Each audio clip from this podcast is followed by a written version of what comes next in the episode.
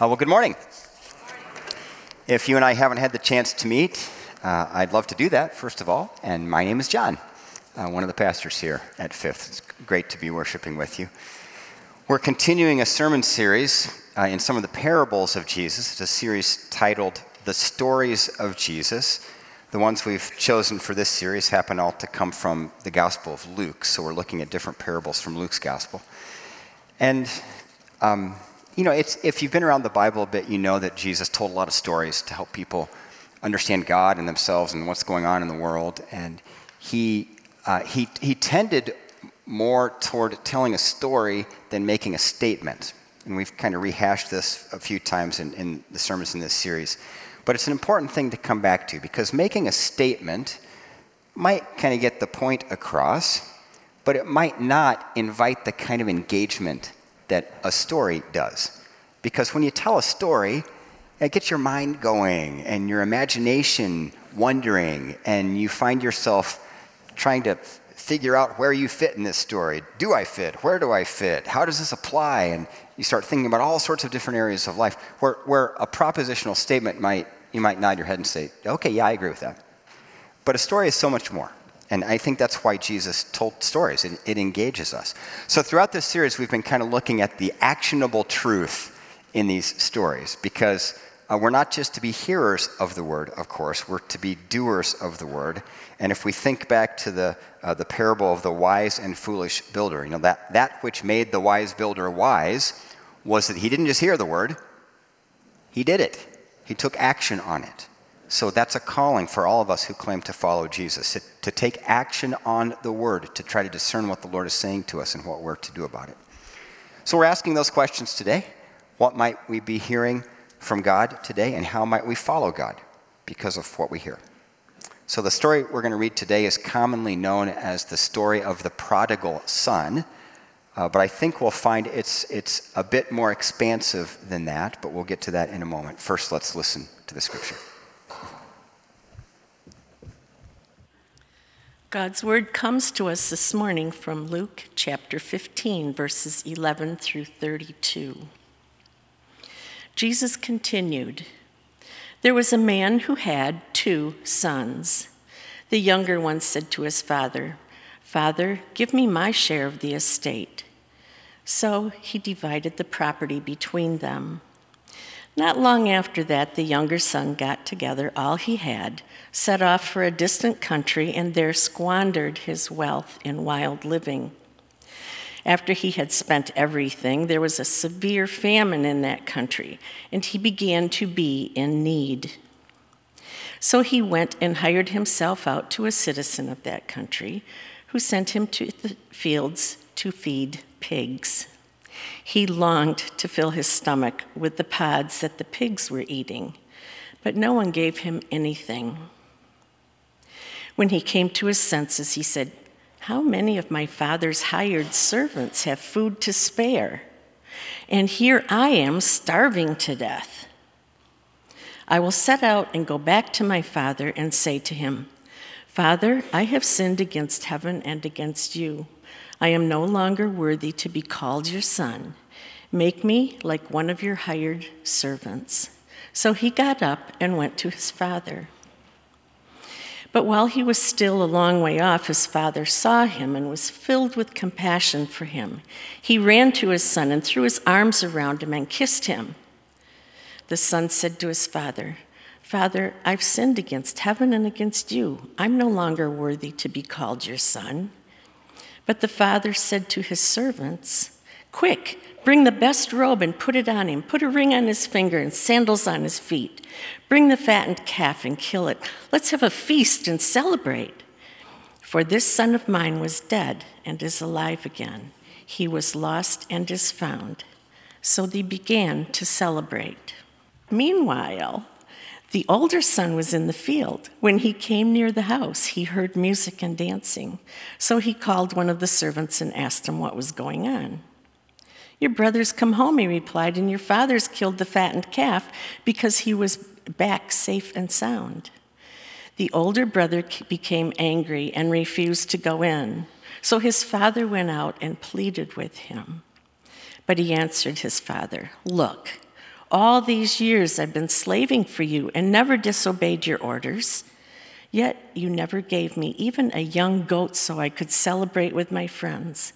But when this son of yours, who has squandered your property with prostitutes, comes home, you kill the fattened calf for him. My son, the father said, you are always with me, and everything I have is yours. But we had to celebrate and be glad because this brother of yours was dead and is alive again. He was lost and is found. This is the word of the Lord. Uh, just as, as we dive in and think about the story, just hearing it again, um, and, I, and I get that all of us haven't been thinking about this story all week, so it might not have been doing this for you, but as I heard it again, I just thought, oh my, there's so much. There's so much in this story. So we'll limit the message to an hour. Um, three, three quick cultural things just hold in mind to uh, get what's going on here. Asking for inheritance early in that culture, well, kind of like in our culture too. If, if it's a, a confrontational asking for your inheritance early, it's the equivalent of saying, Hey, I value your money, mom or dad, more than I value you. I wish you would go away so I could get your money. Important piece to understanding the story major riff between father and son here. Uh, the father running to meet the younger, the younger son. So the, the vision is, uh, I don't know how you envision. I envision like a kind of a house, long driveway, father on the front porch, kind of with the binoculars looking, and the instant he sees his younger son, drops him and he runs to him. Which was completely inappropriate culturally for a grown man in Palestinian culture. Grown Palestinian men didn't run. That was considered uncouth, below your status. The only reason you'd run was if your life was in danger. And that was about it. Uh, but here the father doesn't care a bit what anybody else thinks.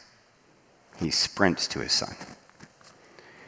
Uh, thirdly, in that culture, the oldest son in the family was expected to be the family mediator. So, if a problem arose in the family, uh, typically mom and dad wouldn't take care of it.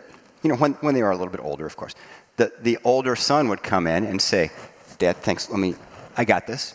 Let me, let me take care of this for you. Uh, so, the silence at the front half of the story, when thinking of the older brother, would have spoken volumes to people of that culture. Their, their very natural, normal question would have been, well, where was the older brother? It's important too. So just hold those things. Asking for inheritance early, running for a Palestinian man, and the oldest brother was supposed to be the mediator. So let's think about the younger brother.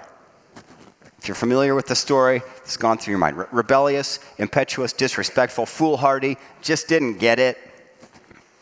You know, tells his dad to drop dead because I want the money instead of you. Notice the father didn't try to talk him out of it. The father loved his youngest son enough to let him go, as painful as that must have been.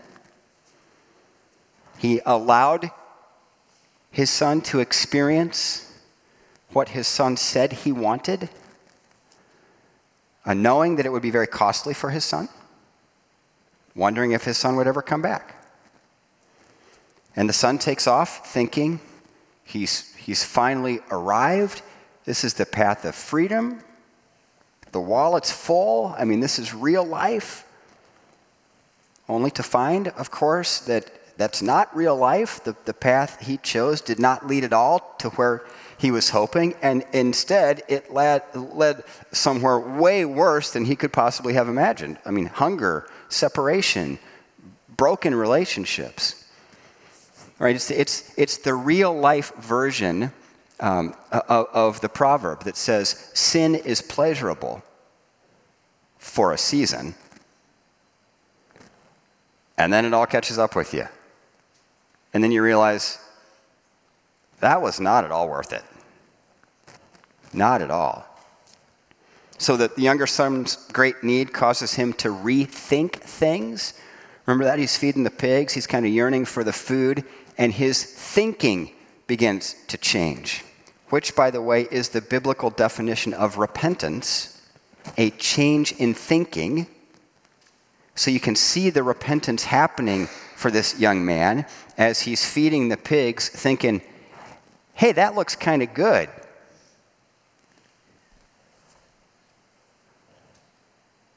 Whoa. Did I just think that looks kind of good? And, and he starts to change. His thinking changes. My way didn't really work out. In fact, my way led me here. My way was a bad way. This was a horrible decision. I got to cha- I got to turn this around. I mean, change in thinking, right? Repentance. And says the story, he came to his senses, implying that before that time, before his change in thinking, he had been senseless.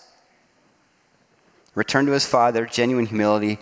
You know the story. Asked, asked for forgiveness uh, from his father and from God. Did you catch that part of the? I, have I've sinned against you and heaven, right? Um, which, by the way, is a very important reality for our understanding of what sin is. Uh, think to Psalm 51 if you're familiar with that. David wrote that after he had um, had adultery, you know, committed adultery with Bathsheba and had Bathsheba's husband killed. And one of the, one of the lines in that psalm, uh, as, as David is praying his heart to God, he says, Against you and you only, Lord, have I sinned. I've done what is evil in your eyes. And if you know the context, you might be thinking, well, I don't know if it's like against God and God only that he sinned, because I'm, I'm kind of thinking there's a dead guy. Uh, there was a murder. I think your sin went beyond just eh, violating your relationship with God, it had very real impact on people in the real world. But the point he's making, of course, is to correct our thinking that our sin is just against other human beings. Because at, at, its heart, sin is not a behavioral concept, it's a relational concept. That's very, very important. Because it's not just a thing we do wrong, it's the breach of relationship. So David can say, Against you only have I sinned, O God. Broken relationship. So the younger son comes to his senses. He returns. It's a classic turnaround story, right? We, we make movies about this. Young kid uh, takes off Young kid suffers. Young kid learns his lesson. Young kid goes home. Family receives the young kid back. It's redemption. It's the redemptive story. The kind of lostness represented by the younger son is obvious. Kind of a classic story, right? And the clear point, which is great news for you and me, by the way, is that God loves even those who've completely bailed on him and wandered off, and he will run to greet them when they make the slightest turn toward Him. I know I need that, and I know you do too, right? Because we've all been like the younger son at some point in our life. Uh, a glaring misjudgment, horrible decision, just needing to walk it back in all humility and say, I screwed that up. And sometimes we have to go further and say, not only did I screw that up, I kind of planned it knowingly, aware that it was wrong, and I did it anyway. I mean, that's the full, honest truth, right? This is good news for you and me. God runs to those who've bailed on him. Now, hang with me for a second. We're going to rewind to the very beginning of Luke chapter 15 because there are two verses that set the context for the three stories that Jesus tells in this chapter. Here are those verses. Now, the tax collectors and sinners were all gathering around to hear Jesus, but the Pharisees and the teachers of the law muttered, This man welcomes sinners and eats with them. And it is in response to that muttering that Jesus told these three little stories. You can look at the full chapter later, but he told a story about a lost sheep, a lost coin, and a lost son. And all three stories, of course, communicate God's heart for people because they show God's love for people who've wandered off from him and just how much God wants everyone back because they, they entail, I mean, certainly the search for the lost coin and lost sheep, an all out search. No, no holds barred. God is on point looking for that which is lost. And the story of the lost son is directed not just at helping those hearing understand God's heart for people, but it's directed at the two groups of people who are listening to him you know, tax collectors and, and sinners, and the Pharisees, teachers of the law. The story of the younger son is geared toward the tax collectors and sinners, in essence, saying, If you've wandered off, God wants you back and will welcome you, so come back. The story of the older son is geared toward the Pharisees and teachers of the law, in essence, saying, if you think you're safe in your self righteousness,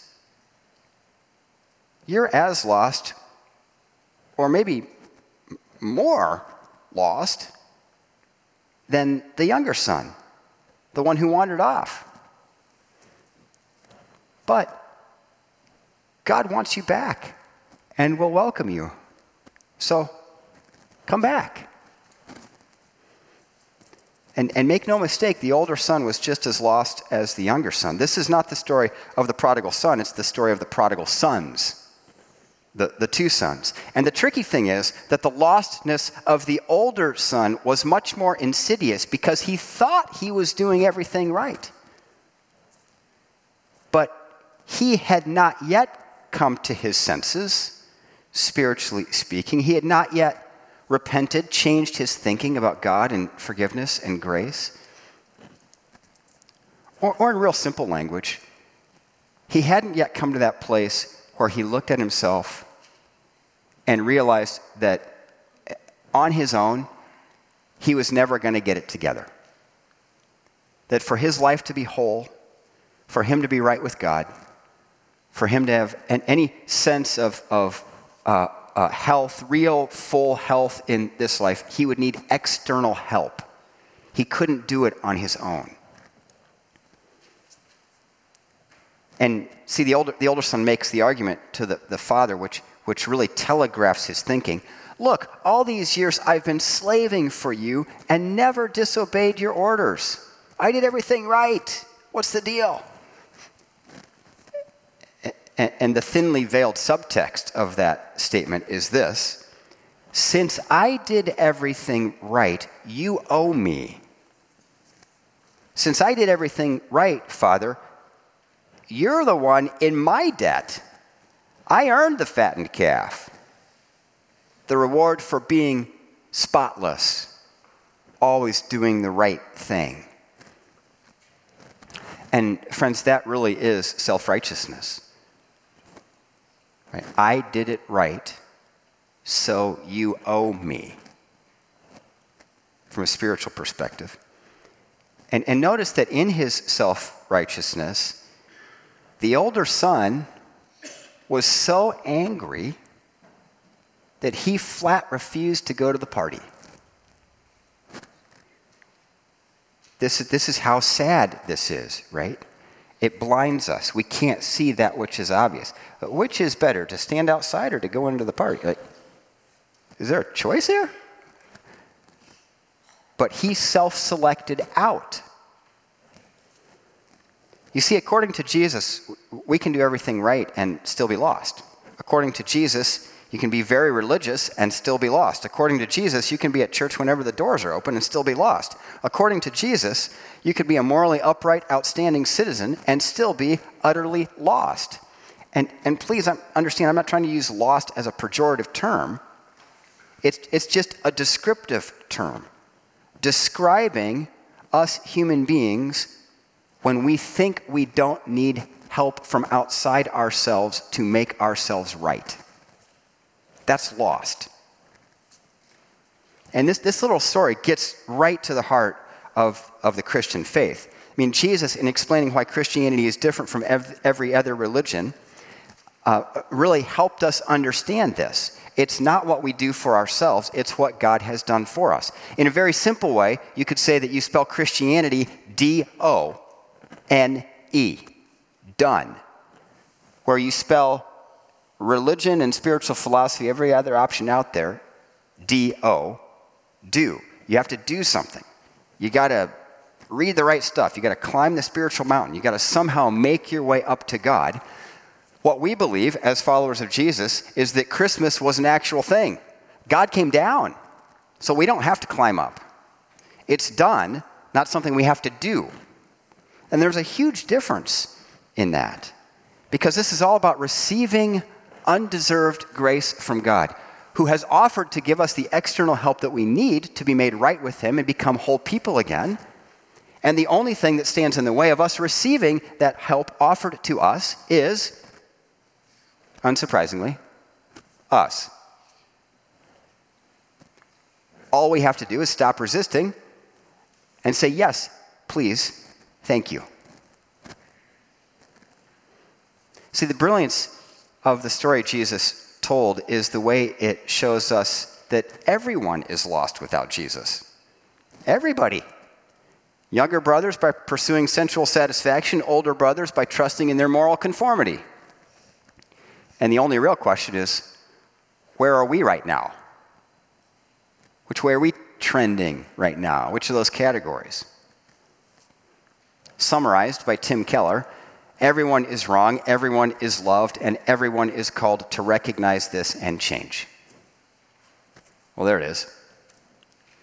Maybe you relate more to the story of the younger brother based on your background and experience, possibly maybe even where you are right now. But for today, I want to speak to us like we're older brothers, for after all, we are in a church building or watching online, perhaps. And as such, many of us have probably made the jump across the line of faith. I don't want to assume that, but many have. And we are now religious people, followers of Jesus. And because the story of the older brother was directed at religious people, let's think a little more about that. See, the story of the older son says it's possible to be part of the church and to be utterly lost spiritually. It's plain sense of the, of the text, I think, the plain sense meaning. So, if it's possible to be part of the church and to be utterly lost, we better understand what exactly is going on here? What, what is Jesus getting at specifically? You see, the number one way church people avoid Jesus is by avoiding sin. Now, let me unpack that because that might sound really weird, right? We, we tend to think of sin in unbiblical ways.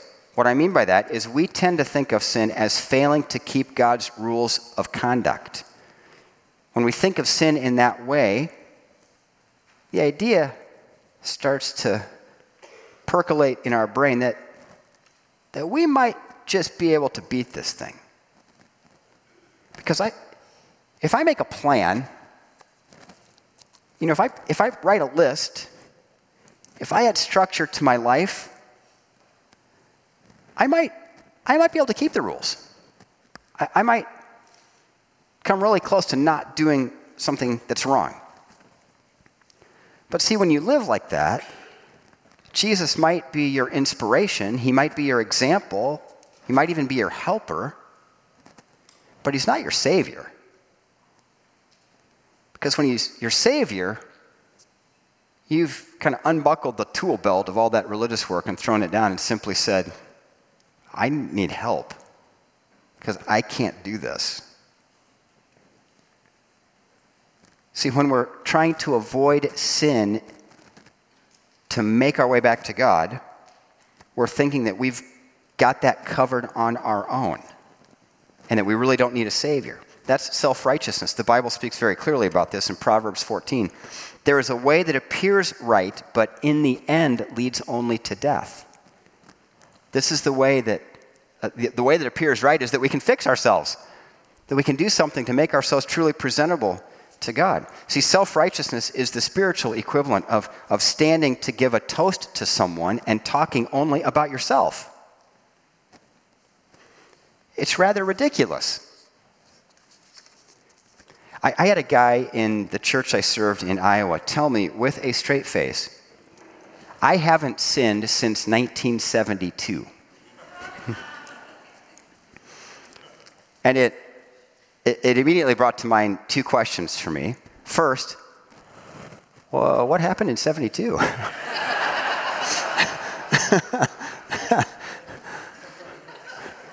Second, are you serious? Like, I, I, I was, I was stunned. Uh, this guy was a friend, and I could speak directly to him. He was a self proclaimed Bible teacher. He tithed the hours of the day to Bible study, meaning he studied the Bible for at least 2.4 hours every day. So you're seeing a bit of the mentality, right? Evidently, he missed 1 John 1 8, which says, If we claim to be without sin, we deceive ourselves, and the truth is not in us. See, the number one way church people avoid Jesus is by avoiding sin, or, or really, believing that their effort to avoid sin has made them well. It can't, it won't, it never will. Only Jesus will make you well. See, sin isn't a behavior problem, according to the Bible. Our, our problem isn't that we just occasionally do things that are wrong. Sin is a nature problem, according to the Bible. Thus, the real problem is that we are naturally inclined to do things that are wrong. I want you to get that and stick it in your brain to stay. It's a super important difference. Sin is not a behavior problem, it's a nature problem. So, all of our efforts to stop doing bad things are worthwhile and good, and we should keep them up. But they will never save us. They will never remake us on the inside such that we are no longer naturally inclined to be tempted by those things. And that's the struggle of life, right? We follow Jesus and we, and we live in this pressure cooker of reality where we know ourselves, we know how far short we fall, and, and we know that we're trusting God, and, and it's, it's a struggle.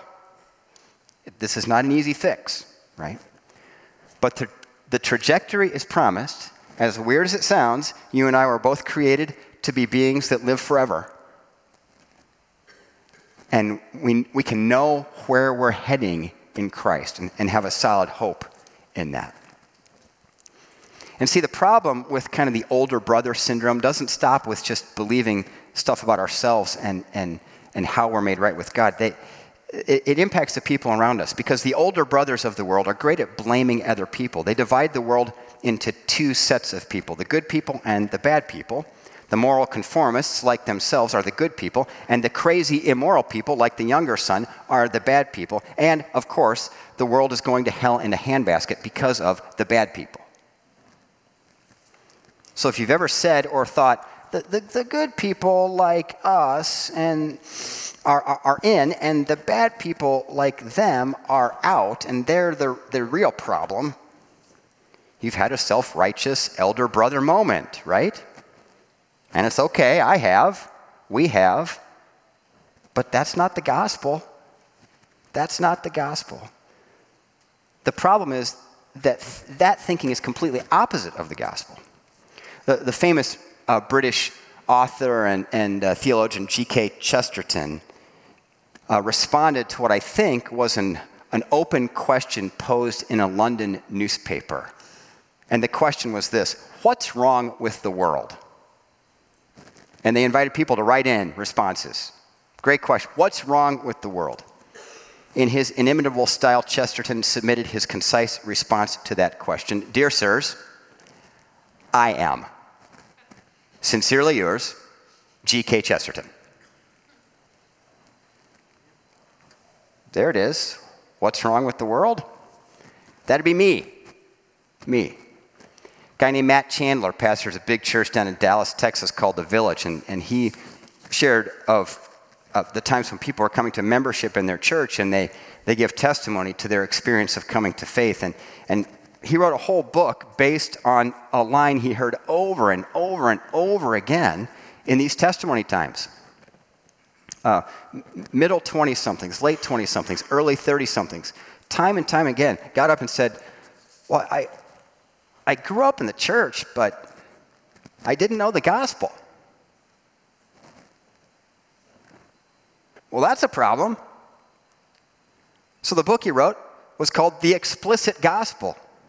How can we make this explicit? That our, our, our, relationship with God coming back into that is not based on what we do, it's based on what Jesus has done on the cross. And it's not just forgiveness for stuff we've done wrong in the past, it's that we receive the perfect righteousness of, a, of Jesus. And, and it's kind of poured into our spiritual bank account, so to speak, so that we can function as people knowing that we've received the perfect righteousness of Christ, and that brings this incredible freedom that the Bible talks about this, this, this, freedom from trying to do it on our own, from worrying about what other people think, because we know what God thinks. He loved us so much, He gave that to us. The explicit gospel.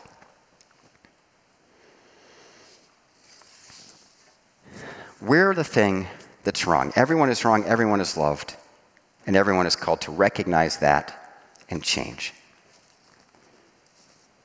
And the last part of the problem is this because when we as people begin to think that we've got it on our own, that's a problem. Well, that influences the community of which we're a part, right? The, the, the, the self righteousness, and we kind of misunderstand the whole thing. But then it begins to seep out to the world. Because if the church starts to really believe in their own self righteousness, their witness to Jesus in the world just gets torpedoed. I mean, it's a mess. When, when the church lives by its own self righteousness, we, we lose our heart for the lost. Again, meaning those fellow human beings who are thinking they've got the sin thing covered on their own or who don't yet know that help has been offered.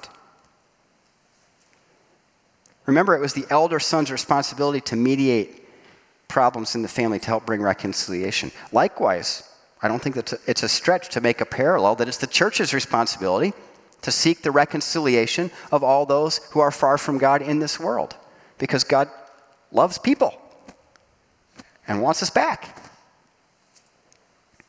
But when we live in elder brother mode, we see those people who are far off as the bad people, the problem, the people who are ruining everything through their rebellion and immorality. Thus, when in elder brother mode, the very people the church is called to reach become the people the church most wants to avoid.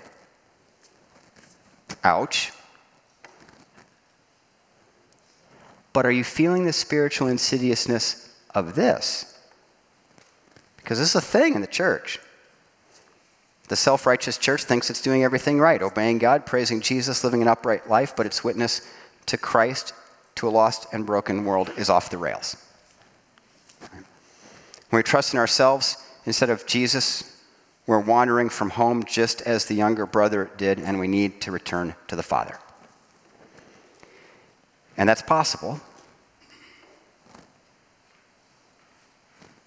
Did you notice that Jesus didn't conclude this story? The story of the younger son is clear. He wandered off, he came home, he repented, he was welcomed back in, he's inside at the party. But the story closes with the older brother still fuming outside the party. The father saying, Hey, would you, would you, please, would you please come in? I mean, can you think of that? What does that say about the Lord? That the Lord would come outside the party to engage a person who thinks they've got it covered on their own, to say, Hey, would you, would you please come? It's really great in here.